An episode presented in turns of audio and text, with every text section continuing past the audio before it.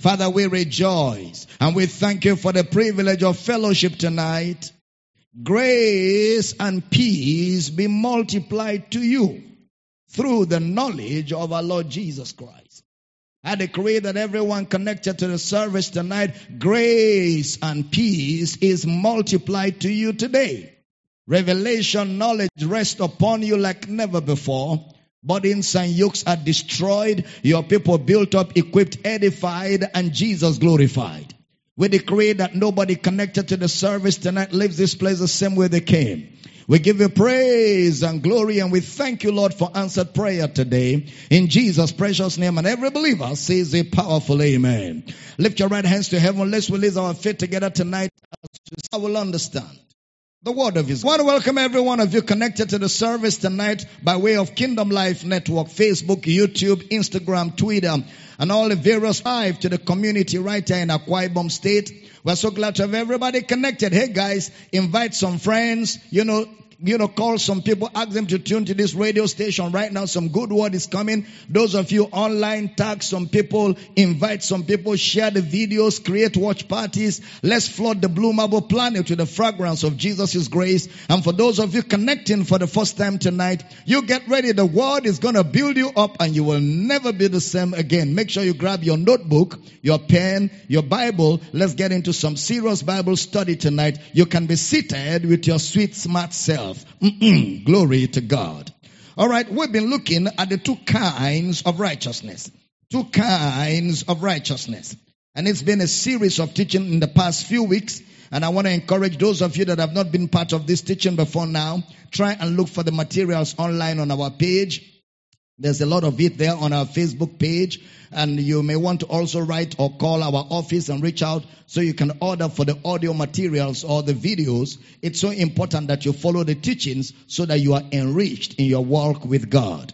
All right, turn with me to the book of Second Timothy chapter 3 verse number 15. Second Timothy chapter 3 verse number 15. Brother Paul writes a letter to Timothy and he says to Timothy, a protege of his, and that from a child thou hast known the holy scriptures which are able to make thee wise unto salvation through faith which is in Christ Jesus.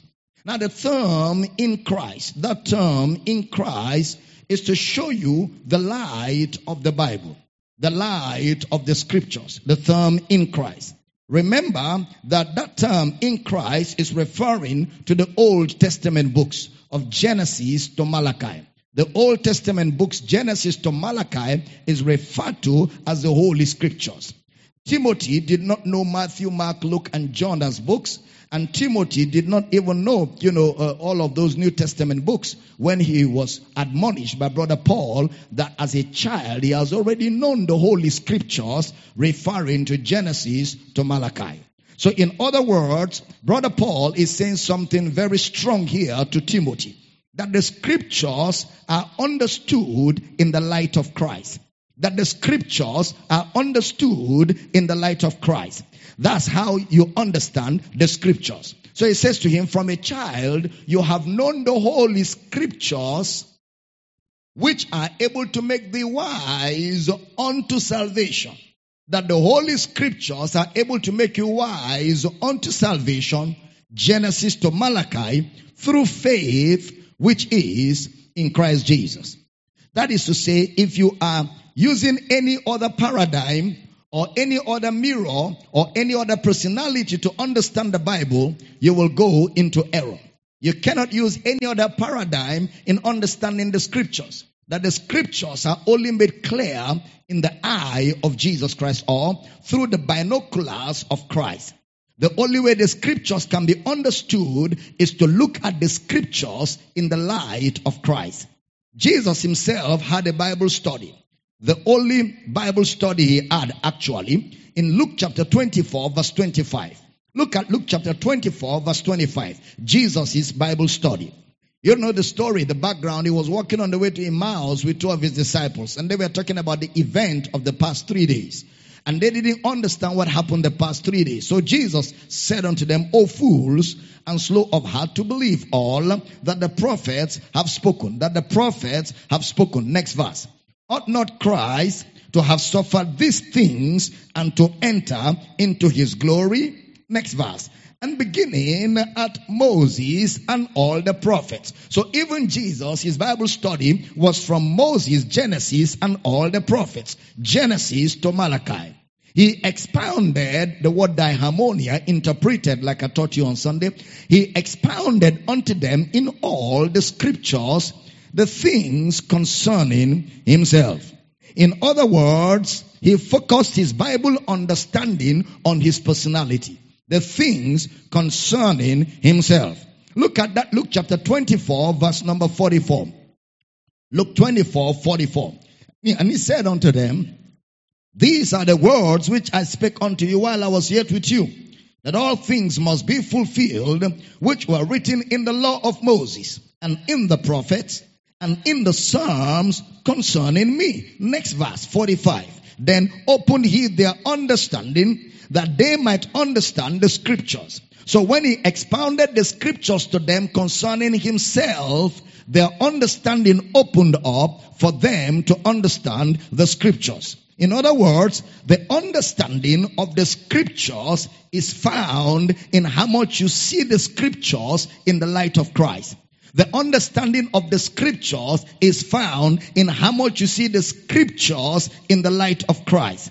It's just like when you have a book and they tell you the, the formula of the equation, like mathematics, you know, is here. And then you, you now decide that in other words, you know, your, the, the formula to understanding the Bible is via the eyes of Christ. You know, the book of First John, chapter 5, verse 20. Pay attention. First John, chapter 5, verse 20. It says in First John, chapter 5, verse 20. And we know that the Son of God is come and had given us an understanding that we might know him that is true. That the mission of the coming of the Son of God is to give us an understanding that we may know him that is true and we are in him that is true. Even in his son, Jesus Christ, this is the true God and eternal life. That is to say, we know that the mission of the coming of the Son of God is to give us an understanding of God. So Jesus reveals God to us and in the scriptures, it is the revelation of Jesus that unveils God to us. Even in the Old Testament, there's something called in Bible study, biographical study. Biographical study. That is, you must follow how many Old Testament men were given loud mention in the scriptures. You must follow how many Old Testament men were given loud mention in the scriptures. If you are doing a series, for example, on Elijah and Elisha, you will not find much information in the epistles because Elijah and Elisha were hardly mentioned in the epistles. For example, Elijah was mentioned just about twice or three times at most. In Romans chapter 11 verse 2, which was a negative mention, interceding against Israel and was given a sobbing. In James chapter 5 verse 16, where Elijah prayed earnestly that it may not rain and he prayed again. Then the third mention is in Luke chapter 9, where Jesus rebuked them when they were saying, Shall we command fire to come down and consume them even as Elijah did? That's about the three or four times that Elijah is mentioned in the entire New Testament. Now, but you cannot do a series on Elijah in the New Testament because he wasn't a major subject. But you have people like Abraham, you have people like David, you have people like Moses. Those are fundamentals. And of course, Sarah as well. Of course, Jacob and Isaac, which were mentioned along with their father Abraham. This is an intelligent way to study the Bible. So again, the way you understand the scriptures will be in the light of Christ. The way you understand the scriptures will be in the light of Christ. The key again is Luke 24, 25 to 27 beginning at Moses and all the prophets, he expounded unto them in all the scriptures the things concerning himself. He didn't expound everything. He, there was a bias in Jesus' hermeneutics. There was a bias in Jesus' interpretation of the scriptures. The science of Jesus' interpretation of the scriptures was biased on his person because the book is Jesus' book. John 5:39 says, "Search the scriptures." Jesus was talking to the Jews, "For in them you think you have eternal life, but they are they which testify of me." So again, the way you understand scriptures is in the light of Christ. In 2 Timothy chapter 3 verse number 15, brother Paul says to Timothy, you've known the holy scriptures which are able to make thee wise unto salvation through faith which is in Christ Jesus. Salvation is faith in Christ. I repeat, salvation is faith in Christ. I repeat one more time. Salvation is faith in Christ, which means that faith in Christ unveils the mysteries of the Old Testament. Faith in Christ unveils the mysteries of the Old Testament. Look at John chapter 1 verse 45. The Gospel of John chapter 1 verse number 45. Philip findeth Nathanael. Philip findeth Nathanael and saith unto him, We have found him of whom Moses in the law and the prophets did write, Jesus of Nazareth, the son of Joseph. We have found him, not we have found it. We have found him, we have not found it. So, which means you go to the Bible to look for him. You go to the Bible to look for Him. We have found Him. You don't go to the Bible to look for it. You go to the Bible to look for Him. We have found Him. That's why we say that the Bible is Christocentric. That is, the Bible is Christ focused and the Bible is Christ centered. The Bible is Christ focused and the Bible is Christ centered. That must be your objective in Bible study. That is why it is called the Word of God. Your objective in Bible study should be to unveil Christ. That is why the Bible is called the Word of God. In John chapter 1 verse 1. John chapter 1 verse 1. In the beginning was the Word, and the Word was with God, and the Word was God. The word word there is the word logos. The word logos. Logos means mindset. Logos means idea. Logos means purpose. So that will mean that the understanding of the scriptures will be via the mindset, the idea, the intent, the plan, the design or the program of God as revealed by Christ who is the word of God. So Jesus is the logic of the scriptures. Jesus is the logic of the scriptures or Jesus is the mindset of the scriptures. Meaning you cannot understand the scriptures outside seeing the scriptures via the logic of Jesus or via the mindset of Jesus or looking at the scriptures in the light of Christ. The Logos was with God and the Logos was God. The logic, the mindset, the idea or the intent behind the scriptures was with God. The intent behind the scriptures was God or God was the logic behind the intent or he was the intent behind the scriptures. And God revealed in the person of Christ. In the Bible, Matthew to Revelation, please take note of these statistics very carefully because I'm going to ask you a few questions in a few minutes. Please pay attention to these statistics. In the Bible, in Matthew to Revelation, the word Christ, the word Christ is used 538 times.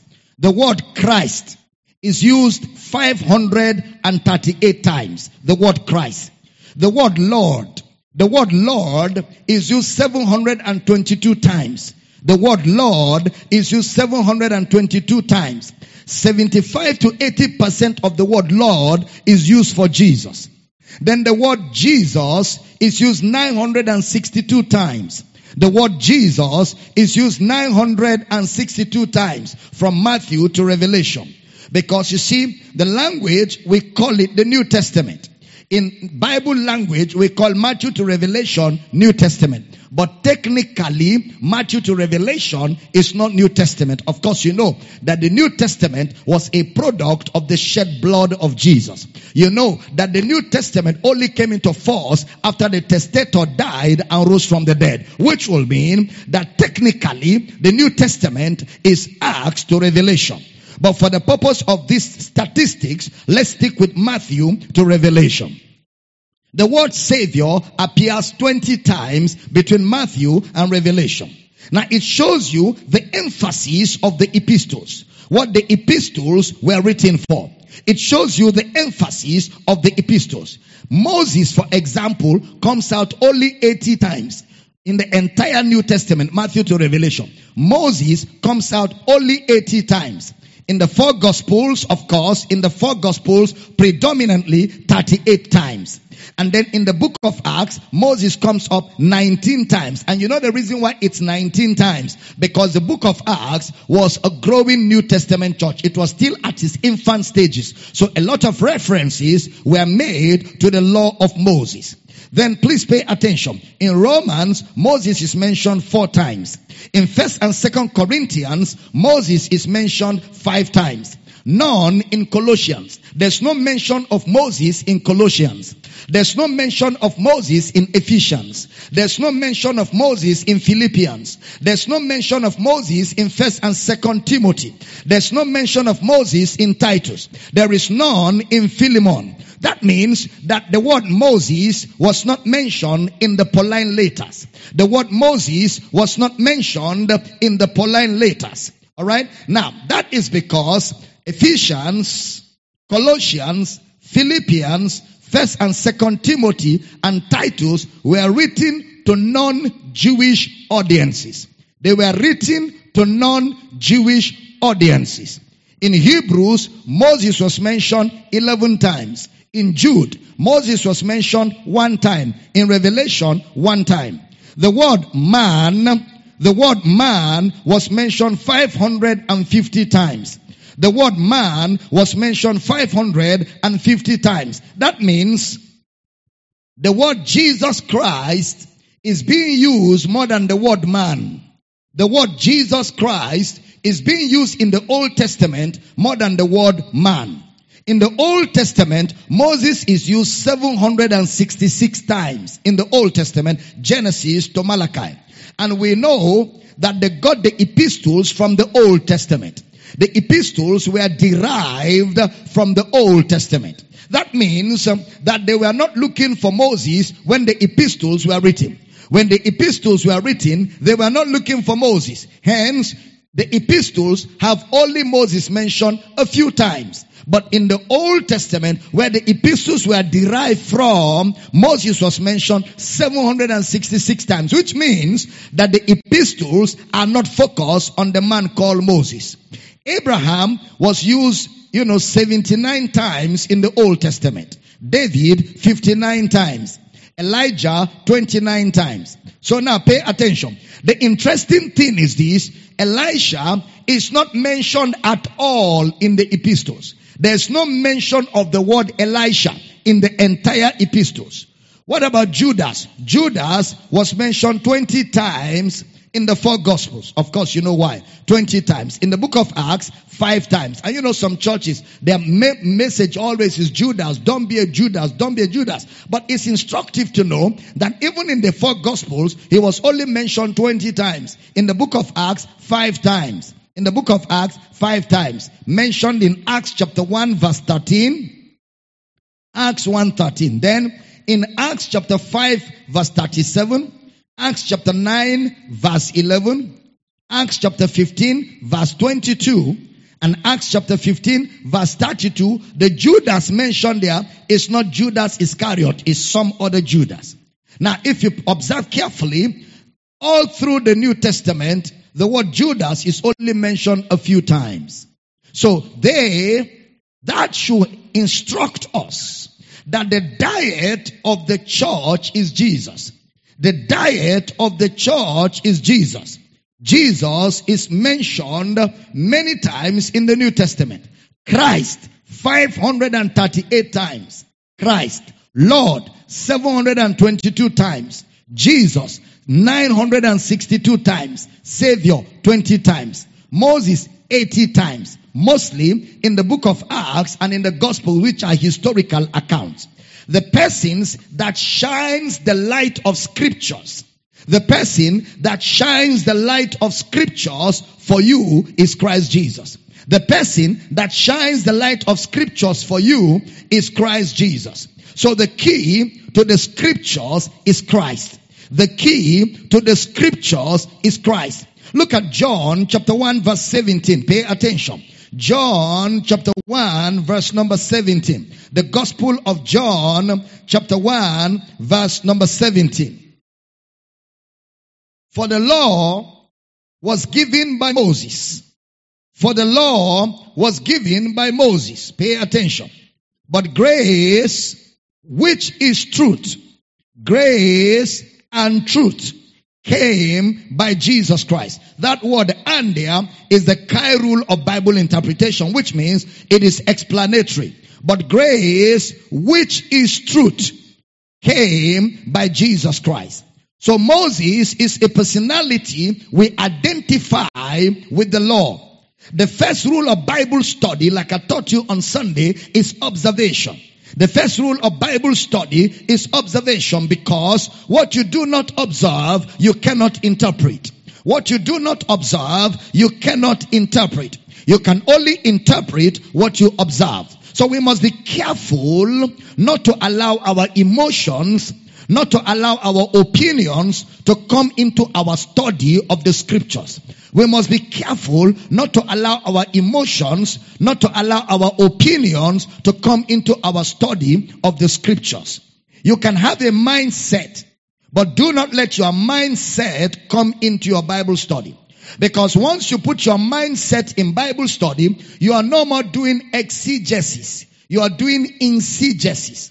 Eisegesis is you using the Bible to support your personal opinion. Is you making the Bible say what you want it to say.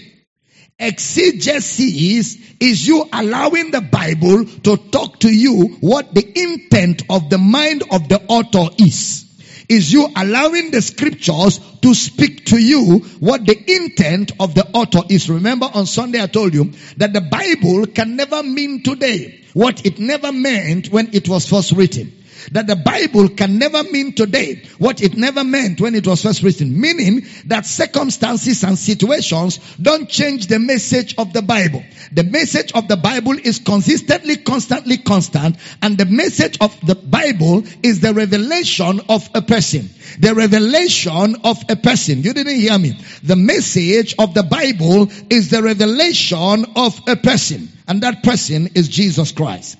So you must take note of that. That's very, very important. Reading is the first thing to do in Bible study.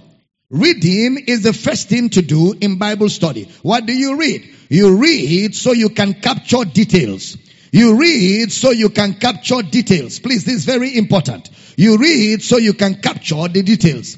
Everything we have seen so far is Christ. Christ concentrate. The Bible is Christ concentrate. It's not Moses. The Bible is Christ concentrate. So before even getting into context, just by reading the Bible, you will have noticed that the less emphasis of the Bible, there is less emphasis on Elisha. There is less emphasis on Elijah. Where is the Lord God of Elijah? Mm-mm. That is not the message of the Bible. There is less emphasis on Elisha. There is less emphasis on Elijah.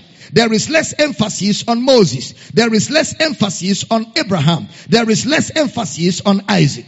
Then you should have known just by reading the Bible what the Bible was given for. And this comes by reading. This comes by reading. That's why many times you will hear Jesus say to the Jews in, in indicting them, have you not read? Have you not heard?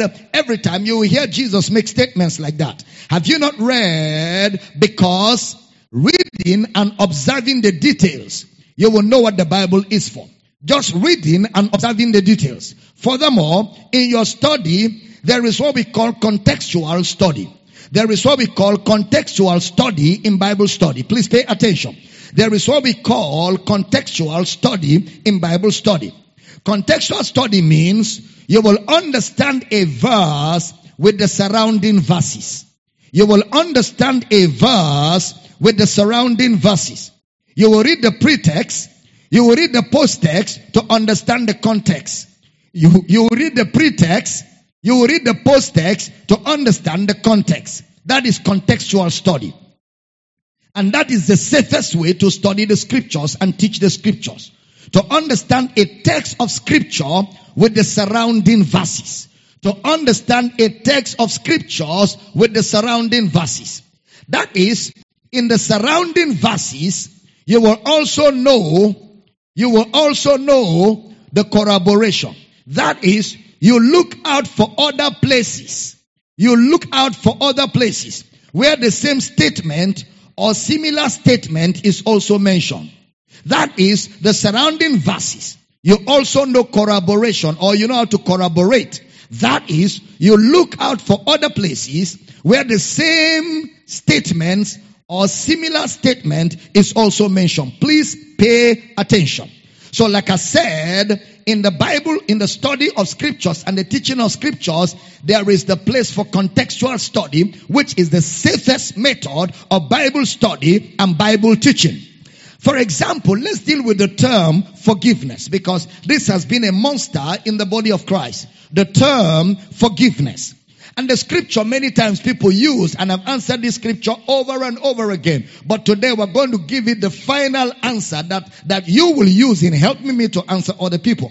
The book of First John chapter 1 verse 9. First John chapter 1 verse 9. Now, hold on a bit.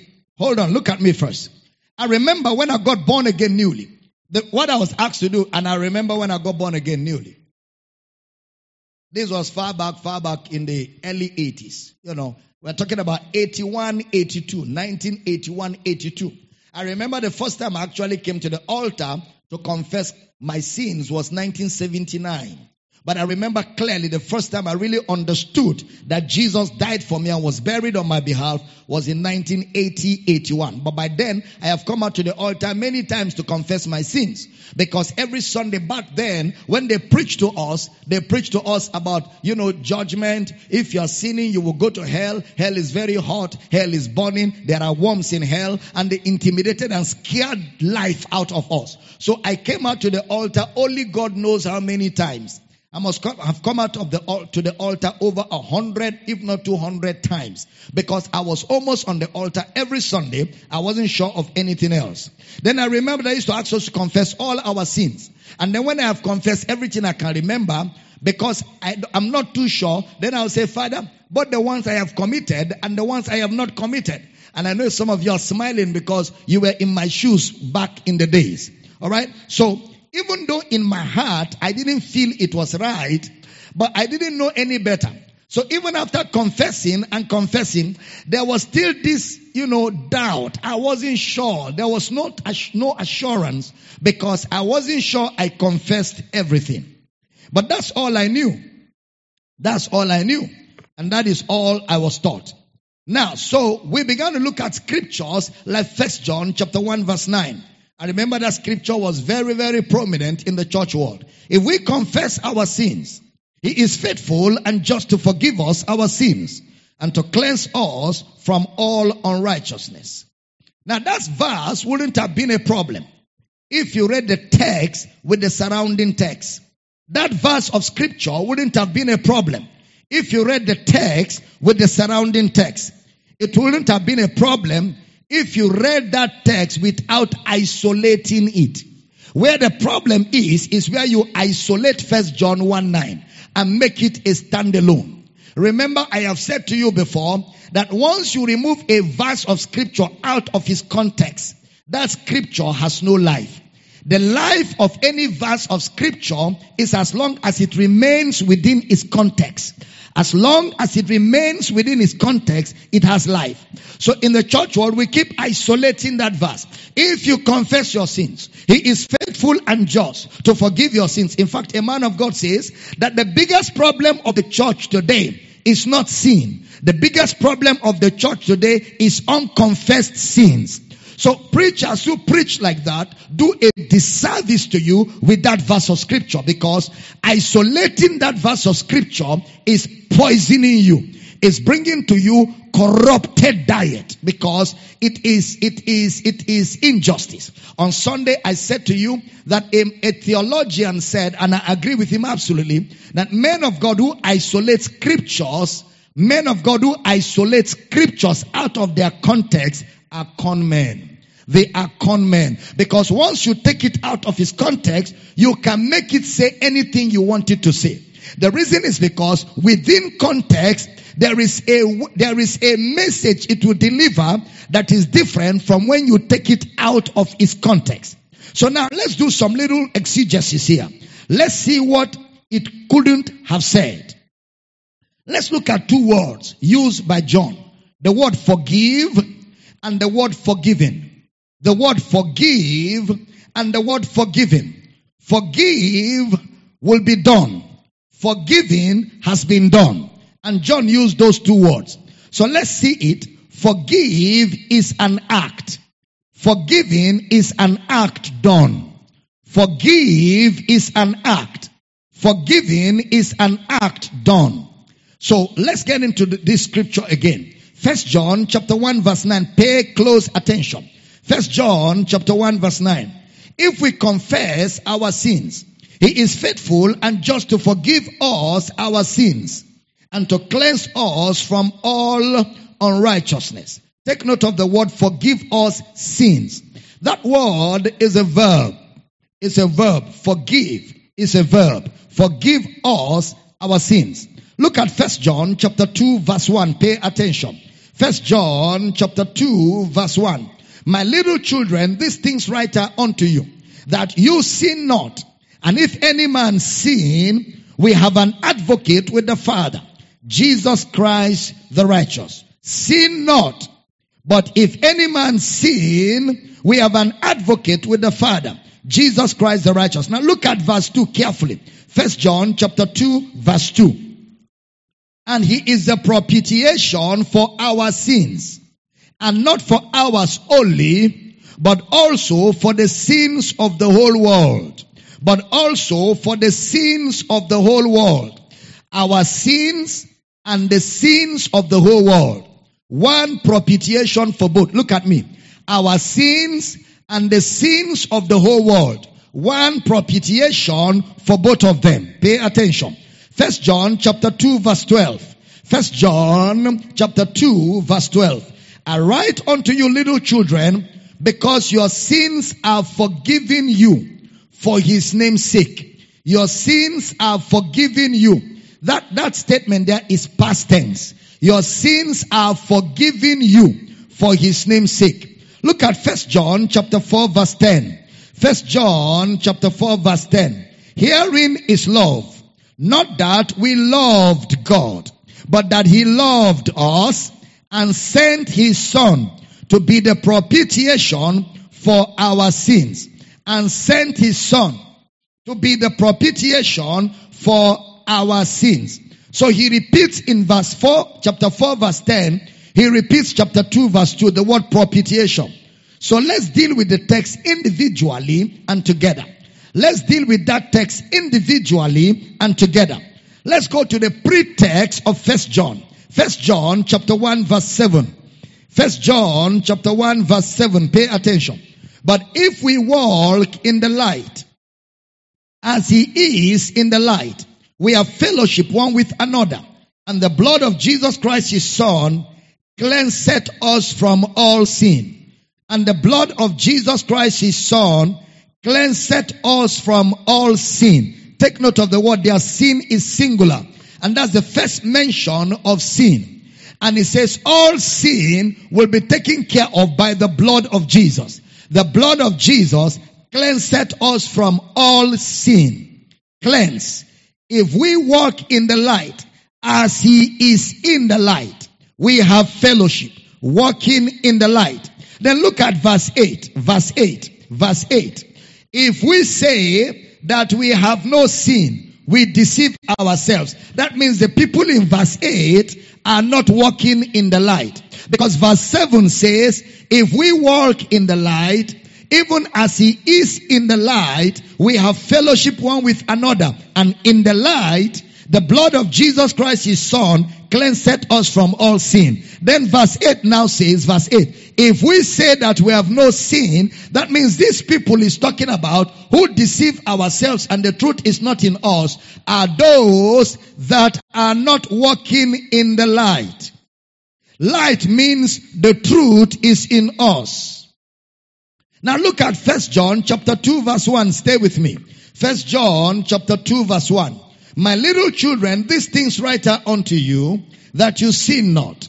And if any man sin, we have an advocate with the Father.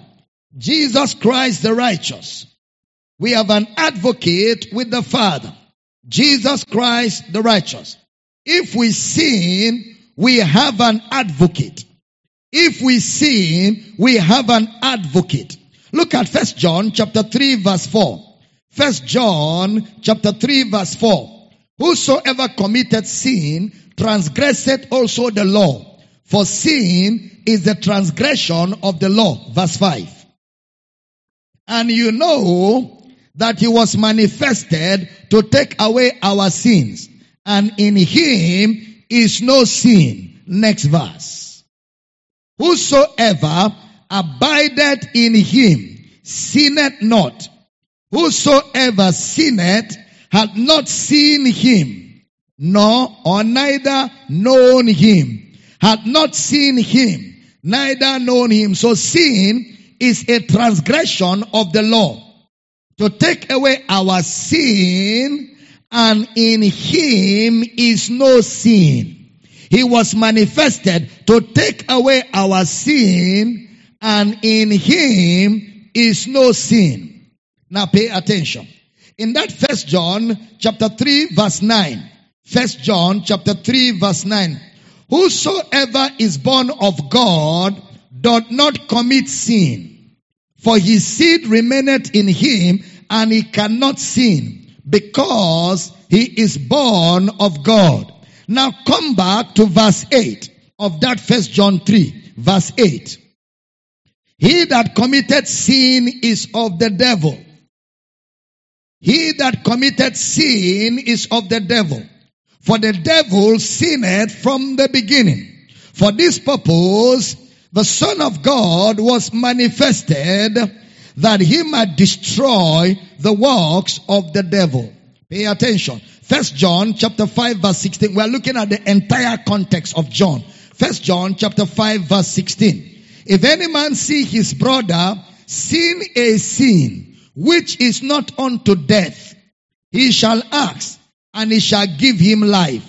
For them that sin not unto death. There is a sin unto death. I do not say that he shall pray for it. 17. All unrighteousness is sin, and there is a sin not unto death. Next verse, 18. We know, we know, glory to God, that whosoever is born of God sinneth not. But he that is begotten of God keepeth himself. And that wicked one toucheth him not. In other words, John is letting you see that there is a sin unto death and a sin not unto death. So John makes a distinction. Alright? Now come back to First John 3 6. First John chapter 3 verse number 6. Whosoever abideth in him sinneth not. Whosoever sinneth hath not seen him, neither known him. Had not seen him, neither known him. So without much ado, he couldn't have been saying the same thing here with First John chapter 2 verse 1. Put it up for me. First John chapter 2 verse 1. Please pay close attention. My little children, these things write I unto you, that you sin not. And if any man sin, we have an advocate with the Father, Jesus Christ the righteous. So he is saying that believers sin. That's what he's saying here. He is saying that believers sin. Now there is no blanket application of the word sin. No blanket application of the word sin. In that letter, so sin is different in that context. Which means sin is sin even though sin is not sin. It is the context that will explain what he means by sin whenever you see the word sin. Now, so he says to you, believers sin. My little children, these things write unto you that you sin not. But if any man sin, we have an advocate. He's talking to believers. My little children, talking about brethren, talking about people in the faith. So believers do sin. Alright? Now, please pay attention. In First John chapter 2 verse 12. First John chapter 2 verse 12. Pay attention. I write unto you little children because your sins are forgiven you for his name's sake. For his name's sake. Your sins are forgiven you not because you confess. Your sins are forgiven you for his name's sake. If you couldn't sin, you wouldn't need forgiveness. If you couldn't sin, you wouldn't need forgiveness. That is instructive. So it means the context of First John chapter 3 cannot be the context of First John chapter 2. Did you hear that? The context of First John chapter 3 cannot be the same context of First John chapter 2. So, ask what sin is he talking about because sin is a general term for error, mistakes is a general term. So, you must say what error, what sin, or what mistakes. If you don't observe, if you don't observe, for example, traffic light, it's an error. If you don't pay your taxes to government, you have a business, you are making money and you don't pay your tax, is an error. Alright, if you go to your office where you work late, is an error or an offense. So when you say sin, the question you want to ask is, what sin is he referring to? Look at First John 3 6. Pay attention. First John 3 6. First John 3 6. Whosoever abideth in him sinneth not. Whosoever sinneth hath not seen him, neither known him. Neither known him. First John 5:18. First John 5:18. We know that whosoever is born of God sinneth not, but he that is begotten of God keepeth himself, and that wicked one toucheth him not, and that wicked one toucheth him not. Now let's look at sins in First John 1 9 again. Remember, we're doing exegesis on First John 1 9. If we confess our sins, He is faithful and just to forgive us our sins and to cleanse us from all unrighteousness. So every time he uses the word sin in singular term, he is specific from what we studied. So there is specific error he is referring to. There is specific error John is referring to. Watch this. First John 2 2. First John 2 2. He is the propitiation for our sins. And not for ours only, but also for the sins of the whole world. Look at First John 3 5. First John 3 5. And you know that he was manifested to take away our sins. And in him is no sin. So what he's saying is, he took away our sins. Jesus took away our sins. First John chapter 4 verse 10. First John chapter 4 verse 10. Herein is love. Not that we loved God, but that He loved us and sent His Son to be the propitiation for our sins. And sent His Son to be the propitiation for our sins. So we are dealing with two different things at different times here. First John 1 9. First John 1 verse 9. Put it up for me. First John 1 verse 9. If we confess our sins, He is faithful and just to forgive us our sins and to cleanse us from all unrighteousness. Look at me everybody. If I read that verse normally, it will come out as if we confess our wrongdoings, which is actually the way the church has read it. Just admit your sins. You know, is the idea people have all over. Just stand up, Father. I have stolen. I have lied. I have cheated. I have backbited. I have fornicated. I have stolen somebody's property. Thank you. I confess my sin. Forgive me. That's the idea many people have of that word confess. Now let's look at the word confess because sometimes when you don't do grammatical study of words in context, you can make a fool of yourself in Bible interpretation of in Bible teaching. So let's look at the word confess and see what confess is. Please pay attention now. First John chapter 2 verse 23. First John chapter 2 verse 23. Whosoever denied the son the same had not the Father, but he that acknowledged the Son had the Father also. The word acknowledged there is confess. He that confessed the Son has the Father also. He that confessed the Son, he that confessed the Son. Take note of that. First John chapter 4 verse 2. First John chapter 4 verse 2. Hereby know ye the Spirit of God. Every spirit that confesseth that Jesus Christ is come in the flesh is of God. Every spirit that confesseth. So two things. Acknowledge the Son or confess the Son. Number two, confess the Son.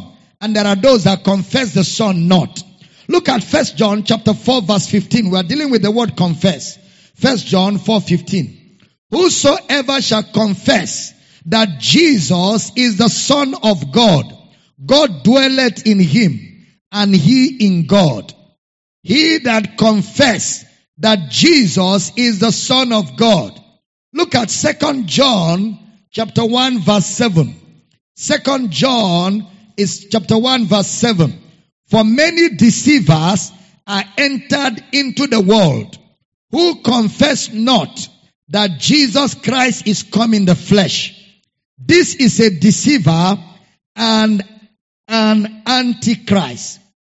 This is a deceiver and an antichrist. Simple test. I have read confess in First John 1 9. Confess. First John 2 23 confess. First John 4 2, confess. First John 4 3, confess. First John 4 15, confess. Second John 1 7. What is the common denominator there? What is the common denominator in all of these places I read confess? Hmm? Christ. Yes. The common denominator there is Christ. Now, so First John 1 9 will be settled. The common denominator to confess is Christ. Alright? So that settles us very cheaply. So if we confess our sins, or if we confess He is faithful. If we confess He is faithful. Are we confessing our sin or what he will do about the sin. Are we confessing our sin or what he, H-E, will do about the sin? Now, because the focus in First John 1 9 is He is faithful. He is just to forgive our sins and to cleanse us. So what is the word confess? What is the word confess? The word confess is the Greek word homologeo. The word confess is the Greek word homologeo. The word homologeo means to praise, to celebrate, or to acknowledge. The word homologeo means to praise, to celebrate, or to acknowledge. It is never used to admit a wrong. The word confess is never used to admit a wrong. Confess means to celebrate, to praise, or to acknowledge. It is never used to admit a fault. Never. So let's read it properly. If we celebrate our sins, if we praise our sins, or if we acknowledge our sins, He is faithful and just to forgive our sins? No, that wouldn't be right. So, what will it be like? If we celebrate Him, if we acknowledge Him, if we, if we acknowledge Him, He is faithful and just to forgive our sins. Notice the virtues we are to acknowledge. The virtues we are to acknowledge is that He is faithful and just. He is faithful and just. So what is in my confession? Jesus Christ. What am I to confess? Jesus Christ. Not faults. If we confess our sins, He, He, our sins. If we confess our sins, He, our sins, is faithful and just. Our sins is a He.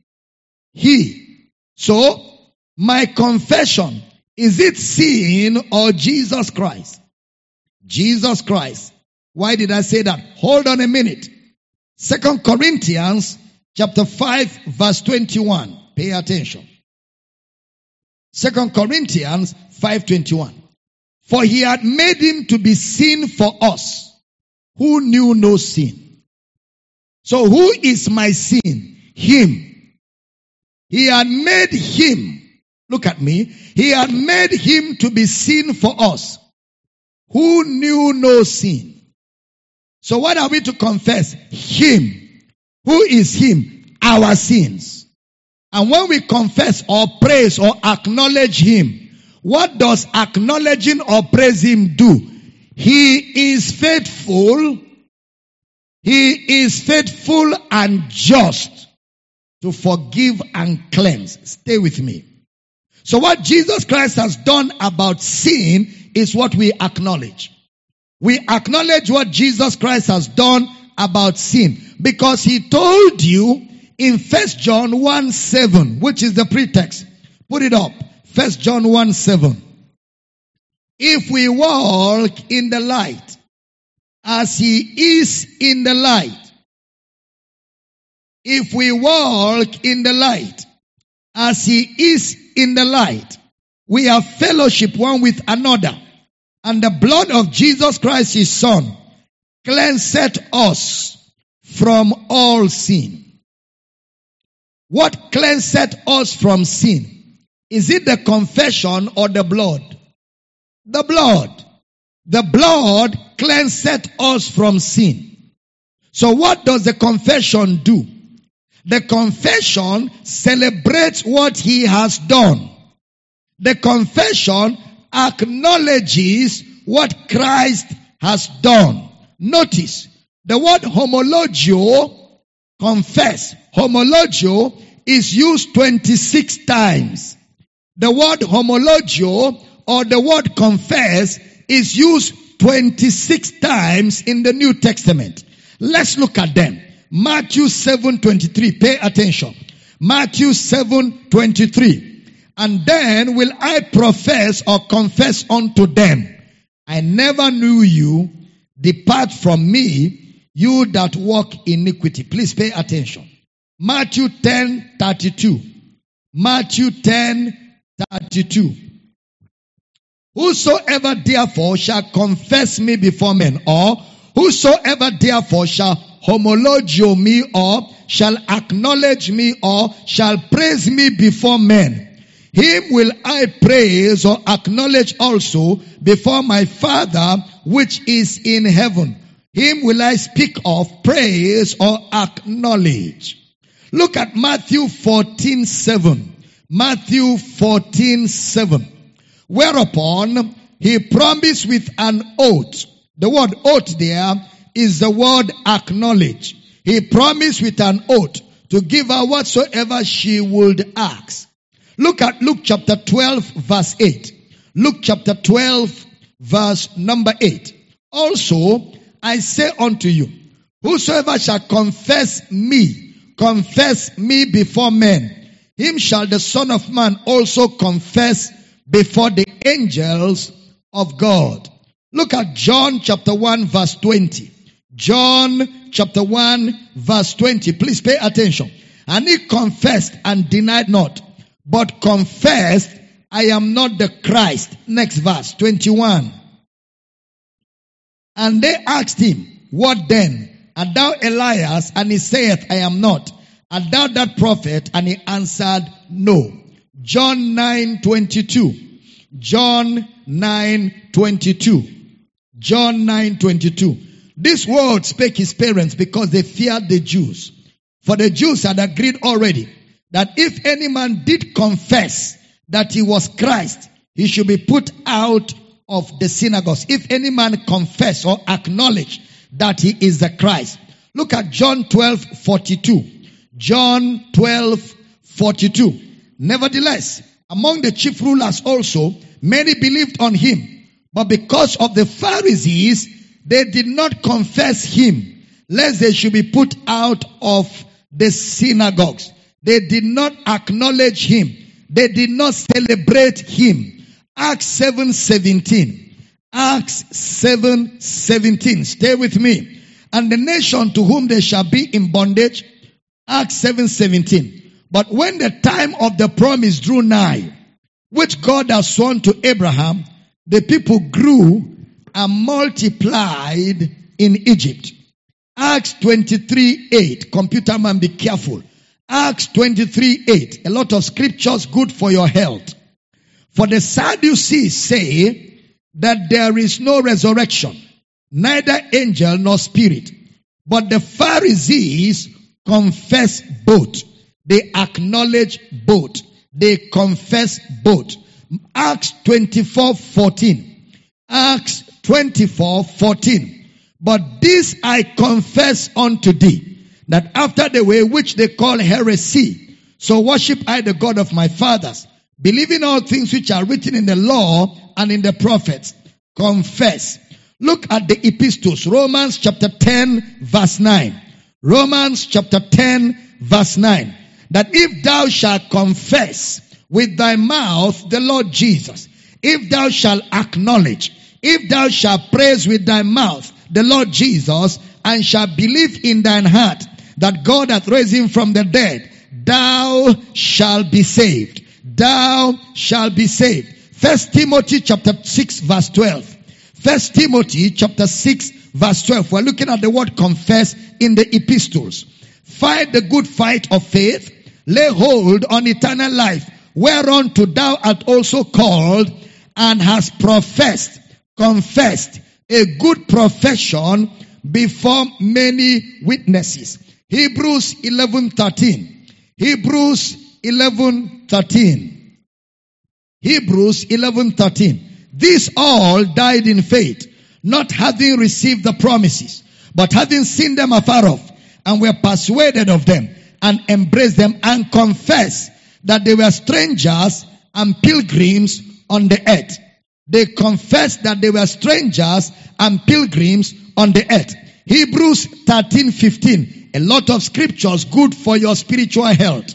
Hebrews 13, 15. By him therefore, let us offer the sacrifice of praise to God continually. That is the fruit of our lips, giving thanks to his name. Giving thanks or confessing his name or acknowledging his name or celebrating his name. First John 1 9. First John 1 9. If we confess our sins, he is faithful and just to forgive our sins and to cleanse us from all unrighteousness.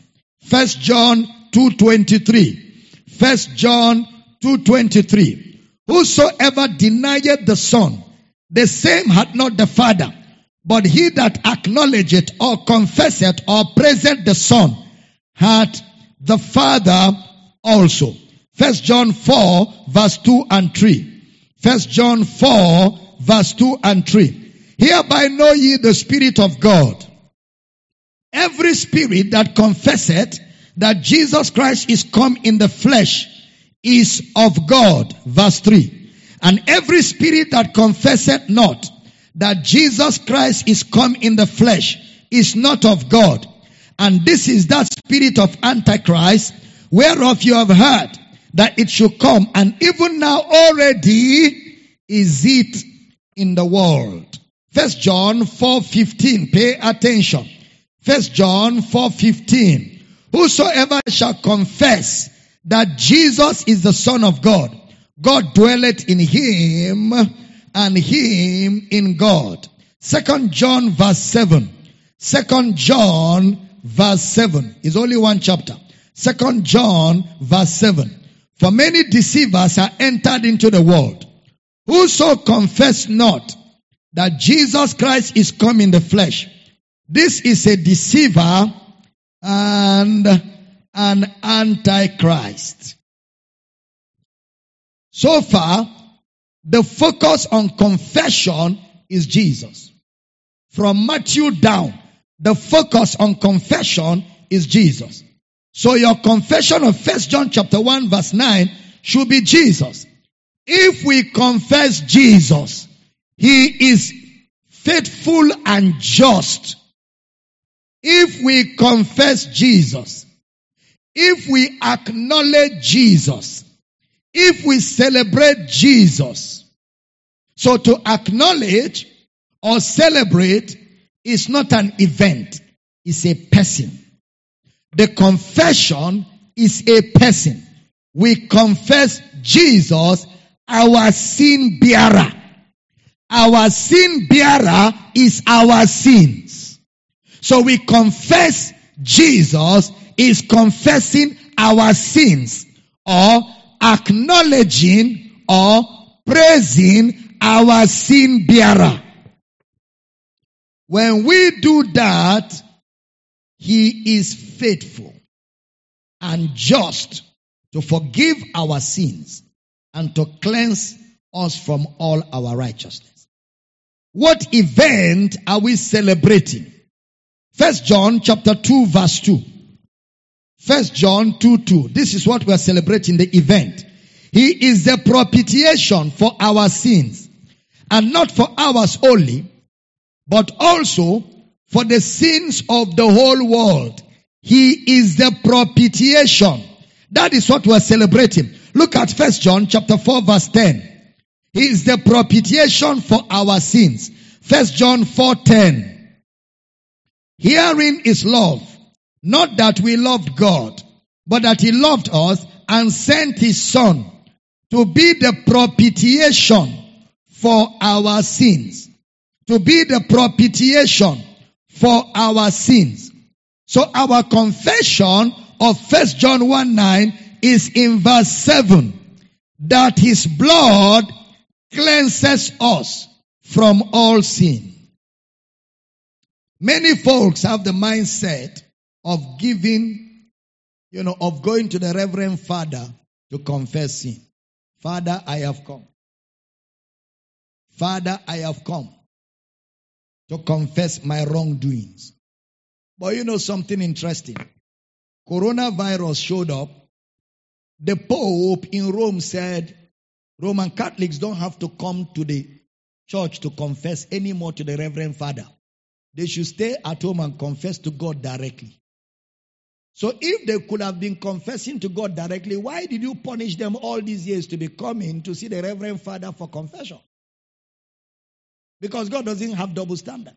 The Pope in Rome said at the Vatican that the Catholics don't have to come to come and confess anymore.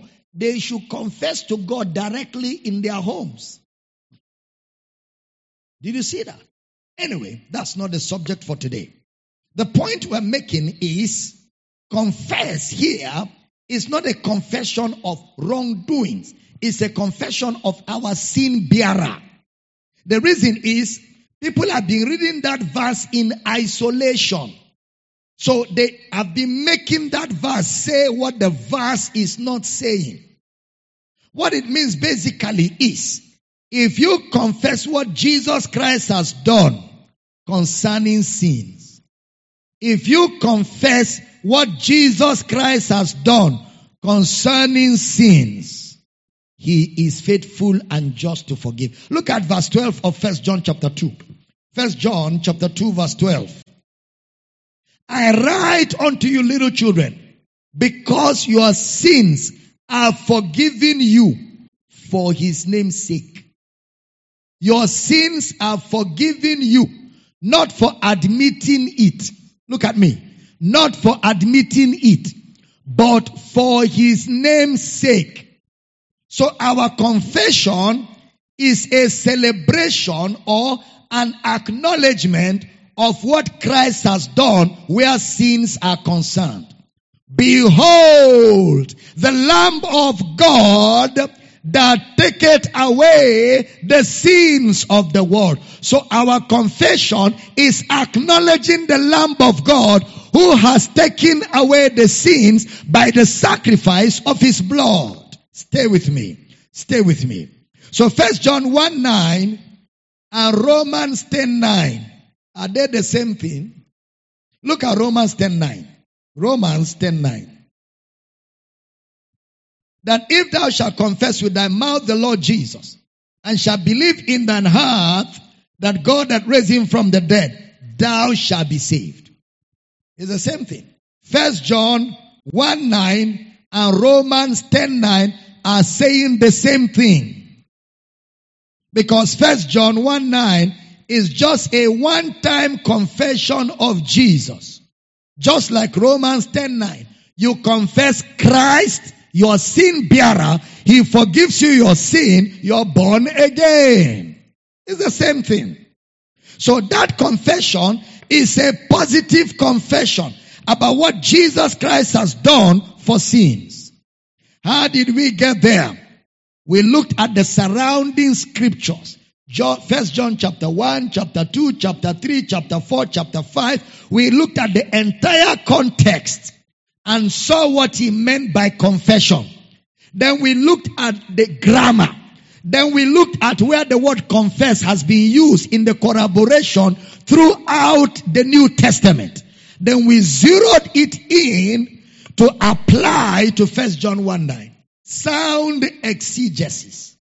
Sound exegesis. Every time he talked about the believer, he always said the believer is forgiven. Let's look at the word propitiation. The word propitiation. First John 4:10. Pay attention. First John 4:10. Herein is love, not that we loved God, but that He loved us and sent His Son to be the propitiation for our sins. The word propitiation is the Greek word hilasmos. Hilasmos. Hilasmos is spelled as H-I-L-A-S-M-O-S. Hilasmos is taken from hilaskomai. Hilasmos is taken from hilaskomai. Hilaskomai is spelled as H-I-L-A-S-K-A-M-O-A-I. Hilaskomai. Hilasmos is the noun. Hilaskomai is the verb. Is the verb. Hilasmos is the noun. Hilaskomai is the verb. The verb will let you know what the noun is. The verb will let you know what the noun is. Now, the noun is in two places. Luke 18, 13. Put it up. Luke 18, 13. Propitiation.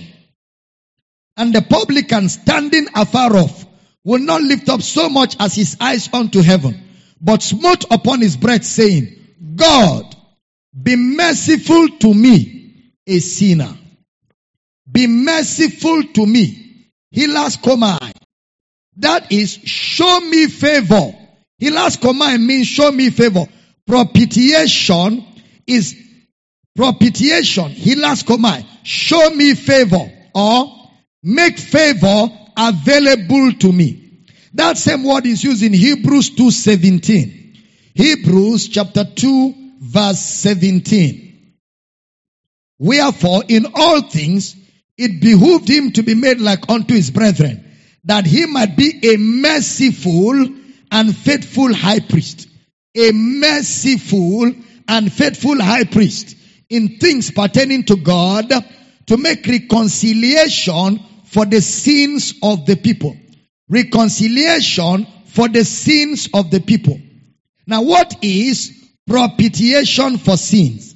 Is the word hilaskomai. To give favor. To show favor. To show grace. Why is sin forgiven? Why is sin forgiven? Forgiveness of sin is not a response to your action. Forgiveness of sin is not God's response to your action. Rather, your confession is a response to his favor. Your confession of Jesus is a response to his favor. So your confession is to celebrate what he has done. Your confession is to celebrate what Jesus has done. Your confession is not what does the job. What does the job is what he has done. What does the job is what Jesus has done. So your confession is your own response. What will be your own response? For example, if you destroyed your car and then I came to you and I replaced your engine. Maybe you knocked the engine of your car and I brought a brand new engine and replaced it. You didn't ask me. If I tell you I have fixed your engine, do you start telling me, I confess, I didn't put engine oil, I didn't put water. That is why the engine knocked. Oh, I am sorry for knocking the engine. You don't do that. You just say, thank you for fixing my car back. That is the confession. The confession you make concerning sin is to respond to what Jesus has done in acknowledging and celebrating Him as your sin bearer. You respond that way. That response is homologeo. Homologeo. You acknowledge what he has, has been done by Jesus through the sacrifice of himself. So in First John 1 9, it's not a continual repetition of deeds done. Rather, it is what is done once in acknowledgement of the sacrifice of Jesus. That is why the word confess Christ is used by the same author as to acknowledge, to celebrate Jesus Christ. So, if we is suggestive of what we do before we are saved. If we, that is before we are saved, if we confess what Jesus has done, He, Jesus, our sin bearer, is faithful and just to forgive and to cleanse us from all unrighteousness. So, was Paul writing about how we get saved or about himself? Of course, he was writing about how we get saved. Same thing John was saying. How we get saved by confessing our sin bearer. When we confess Jesus as the bearer of our sin, he is faithful and just to forgive. Now, when it comes to the believer's sins, he now says, we have an advocate. So the advocacy of Jesus is for the believer. First John 1 9 for the unsaved. First John 1 9 for the unsaved. First John 2 1 for the saved. First John 2 2 for the saved and the unsaved. Confess sin, unbeliever. Sins are forgiven, believer. So your response for what he has done for sins is to acknowledge and celebrate him.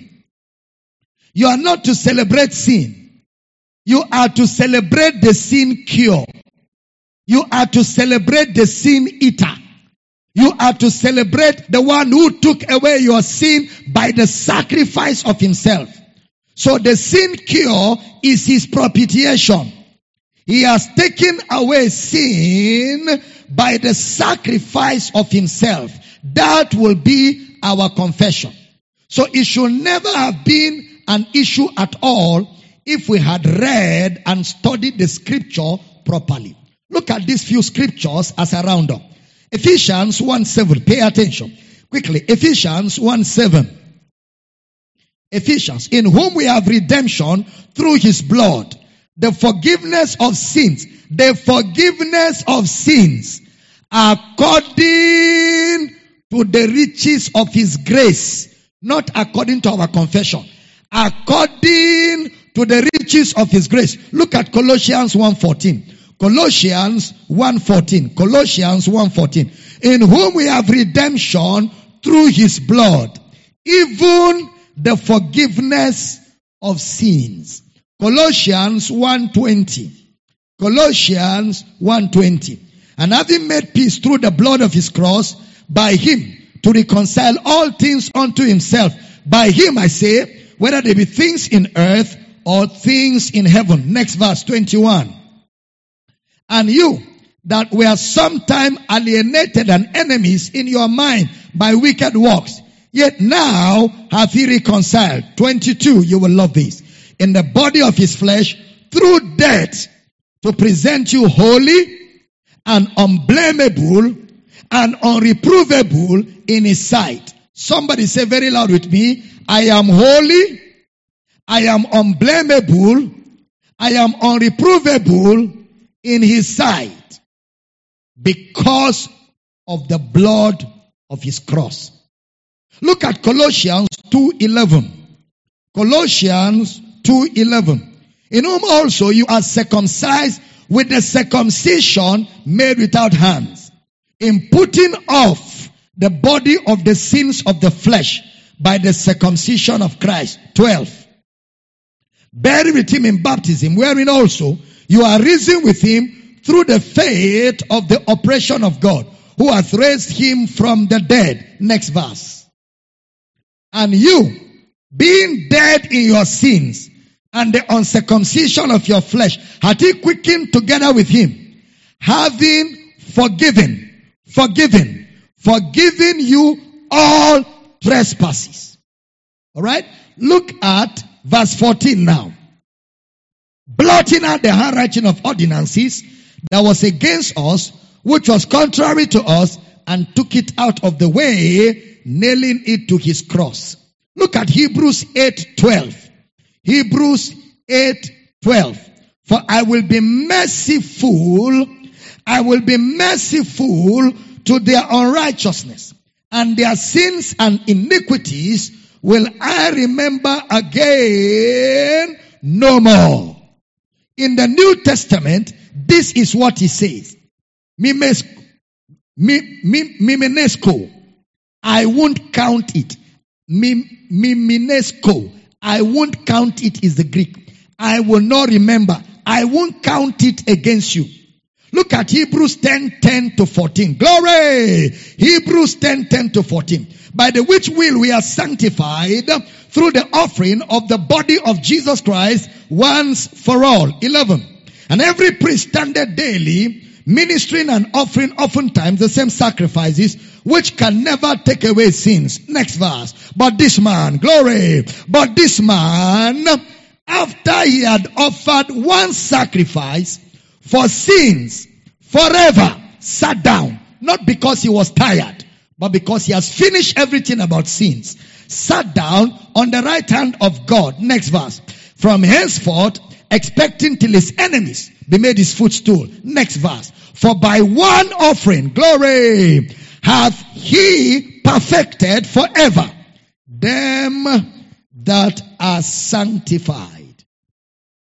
So the sacrifice of Jesus is what we celebrate. We celebrate we acknowledge the sacrifice of Jesus, that is our confession. That is our confession. So, in interpreting the text of scripture, you must check well. It's called observation. That is why Bible study, reading is key. I am reading a lot for you. Reading is anaginosko. Anaginosko. Reading. Use 32 times. Read it. Read it again. Remember, don't isolate any verse. Don't isolate any verse. That is the problem of First John 1 9. It was isolated. If the people that isolated had read it in context, there will have been no problem ever. It was written among all other scriptures. And if you read it well, you will find out that that verse is asking you to acknowledge what the sin bearer what the sin cure and what the sin eater has done. And when you acknowledge what he has done, he is faithful and just to forgive and to cleanse us from all unrighteousness. The believer in Jesus is forgiven. The believer in Jesus has no sin. The believer in Jesus is the righteousness of God. The believer in Jesus is sanctified. The believer in Jesus is holy. Both he that sanctified and they that are sanctified are all of one. For which cause? He's not ashamed to call them brethren. Glory! You are the sanctified. Stand on your feet. Let's pray tonight. Father, I pray for everyone under the sound of my voice. I call you what the scriptures call you. I call you who you are in Christ. You are righteous. You are sanctified. You're holy. You are accepted in the beloved. You are justified. You are bold. You are complete in Him. You are complete in Christ, the head of all principalities and powers. I take authority over the consciousness of sin. I break the hold of the enemy. I silence the mouth of accusation. I declare your conscience purged from dead works. You stand justified. I rebuke sickness. I rebuke disease. I rebuke sin out of your life in the name of Jesus. Thank you, Father, for healing. Thank you, Father, for freedom. Thank you, Father, for the blood. In Jesus' precious name. Amen. Glory. Woo! Now listen quickly. All of you listening on XL FM. Tomorrow we are continuing this service. Tomorrow, Thursday, at 5 p.m. GMT plus one, not on radio. It will be on my Facebook page. If you want to join us tomorrow, you have to check for my Facebook page. It is at Abel Damina. At Abel Damina, public figure. No reverend, no doctor, no bishop. Just Abel Damina. It's a public figure page. There are over 600,000 people on that page. That is the page. At 5 p.m., GMT plus one, I'll be live and you can join the service tomorrow. But we love you guys. I'll be live again on radio on Sunday morning, 11 a.m. GMT plus one. But we have another service on that Sunday, 8 a.m. GMT plus one on my Facebook page. You don't want to miss what God is doing right here in the building. All of you on radio, make sure you send an offering to the pastor of your church. And if I'm the only pastor you have right now, make sure you send your offering to me today. You know, celebrating what we're doing. Our house centers, make sure you give your offerings. We love you guys. Getting ready to sign off. Everybody else, grab your offerings tonight. I want to pray over them. And those of you on Radio FM, XLFM, you'll be given phone numbers to call for counseling, prayer, and for other details and information right now. Everybody else grab your offering online, Facebook, YouTube, Instagram, Twitter, Kingdom Life Network, campuses, house centers, grab your offerings. Let's honor Jesus and honor the labor of His word and make our resources available so that this message continues to spread all over the Blue Marble planet. Like I announced, friends, we'll have another Bible study tomorrow. You're not excited. You're not excited. Show me some excitement. I'm hearing you in the spirit, in the houses, in the centers. We're going to have another Bible study tomorrow at 5 p.m. GMT plus one. Then after tomorrow, it will be Sunday. I am trying to complete the series on the two kinds of righteousness so we can move into something else the Holy Ghost wants me to teach you. I'm so excited. We're having a great time in this period of lockdown. Teaching, teaching, teaching. And you have no excuse, my friend. Study, study, study, stuff, store a lot of food inside. Because when the lockdown is over, a lot of people are going to run to you with questions. They want to know God more. So I'm excited. Grab your offerings, everybody. And I want to thank those of you that have been giving, you know, investing into this ministry, giving your offerings tirelessly because you believe in this vision. Together we are making a difference in this world. And when we see Jesus, he will tell you, thank you and well done for making your resources available, which brought the gospel to so and so to this group of people. Lift up your offerings wherever you are. I want to pray over them tonight. Father, thank you for the privilege of giving. Everyone giving in our house centers, campuses, online on Facebook, YouTube, Twitter, Instagram, all those giving from Kingdom Life Network. Lord, your people are willing and obedient. Our hearts are stirred up. Our resources have no value where you're concerned. We keep not our resources from you. We and all that we have, we belong to you. You are our Lord. So we worship you with our offerings. We worship you with our givings and we thank you for grace and favor and mercy. Thank you for opportunities that you make available for us to make money. We give you praise that our monies worship and serve your purpose on the earth. Thank you, Lord. Now I pray for everyone giving tonight. Every need of yours is met supernaturally right now. Every need met in the name of Jesus. I decree that Every door you've been expecting to open is opened for you. Receive favors, ideas, concepts, insights. Kibalagada. Receive relationships that would add value to your life. And I command the devil, take your hands off the resources of God's people. Every need met supernaturally. Every need met supernaturally. I thank you, Father, for answered prayer. Thank you, Lord, for great grace that is upon your people. In Jesus' precious name. And every believer says a powerful amen. Woo! Glory to God. Tomorrow, 5 p.m. GMT plus one, we will continue with Bible study, teaching you how to study the Bible as it regards the two kinds of righteousness. So you can be an effective leader, an effective teacher of God's word. We love you guys. Our house centers, your house pastors will tell you what to do with your offerings and how to meet again tomorrow. All our campuses, we live in the able hands of our campus coordinators. My online community help me share the messages, tag more people, invite more people to be part of tomorrow 5 p.m. GMT plus one. We love you guys. Always a joy to share with you the word of His grace. Thank you for giving me the opportunity to serve you the grace of God. Looking forward to connecting with everybody tomorrow again. And until then, enjoy the rest of your day and be blessed. Amen. Glory. Amen. Praise God.